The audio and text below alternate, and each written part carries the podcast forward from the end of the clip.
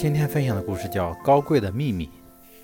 一个精明的荷兰花草商人，千里迢迢从遥远的非洲引进了一种名贵的花卉，培养在自己的花圃里，准备到的准备到时候卖上个好价钱。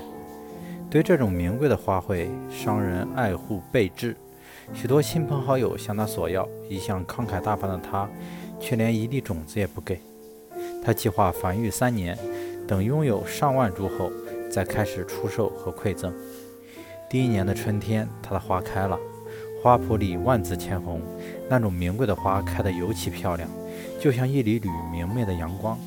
第二年的春天，它的这种名贵的花已繁育出了五六千株，但他和朋友们发现，今年的花没有去年开得好，花朵略小不说，还有一点点的杂色。到了第三年的春天，他的名贵的花已经繁殖出了、繁育出了上万株。但令这位商人沮丧的是，那些名贵的花的花朵已经变得更小，花色也差更多，也差，花色也差多了，完全没有了他在非洲时那种雍容和高贵。当然，他也没能靠这些花赚上一大笔。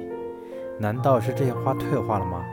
可非洲人年年种养这些花，大面积年复一年的种植，并没有见过这种花会退化呀。百思不得其解，他便去请教一位植物学家。植物学家拄着拐棍，拄着拐杖，来到他的花圃里看了看，问他：“你这些花圃隔壁是什么？”他说：“隔壁是别人的花圃。”植物学家又问他：“他们种植的也是这种花吗？”他摇摇头说：“这种花全在。”这种花在全荷兰，甚至整个欧洲，只有我一个人有。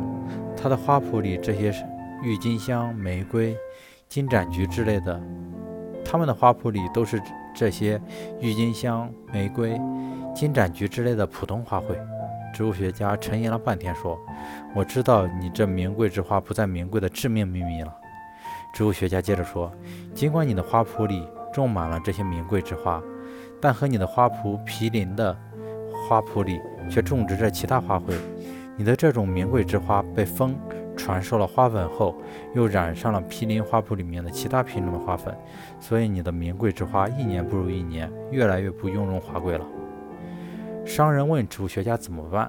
植物学家说：“谁能阻挡风传授花粉呢？要想使你的名贵之花不失本色，只有一种办法，那就是让你邻居的花圃里也都种上你这种花。”于是商人把自己的花种分给了自己的邻居。次年春天开花的时候，商人和邻居的花圃里几乎变几乎成了这种名贵之花的海洋。花朵又肥又大，花色典雅，朵朵流光溢彩，雍容华贵。这些花一上市便被抢购一空，商人和他的邻居都发了大财。近朱者赤，近墨者黑。高贵也是这样，没有一种高贵可以一世独立。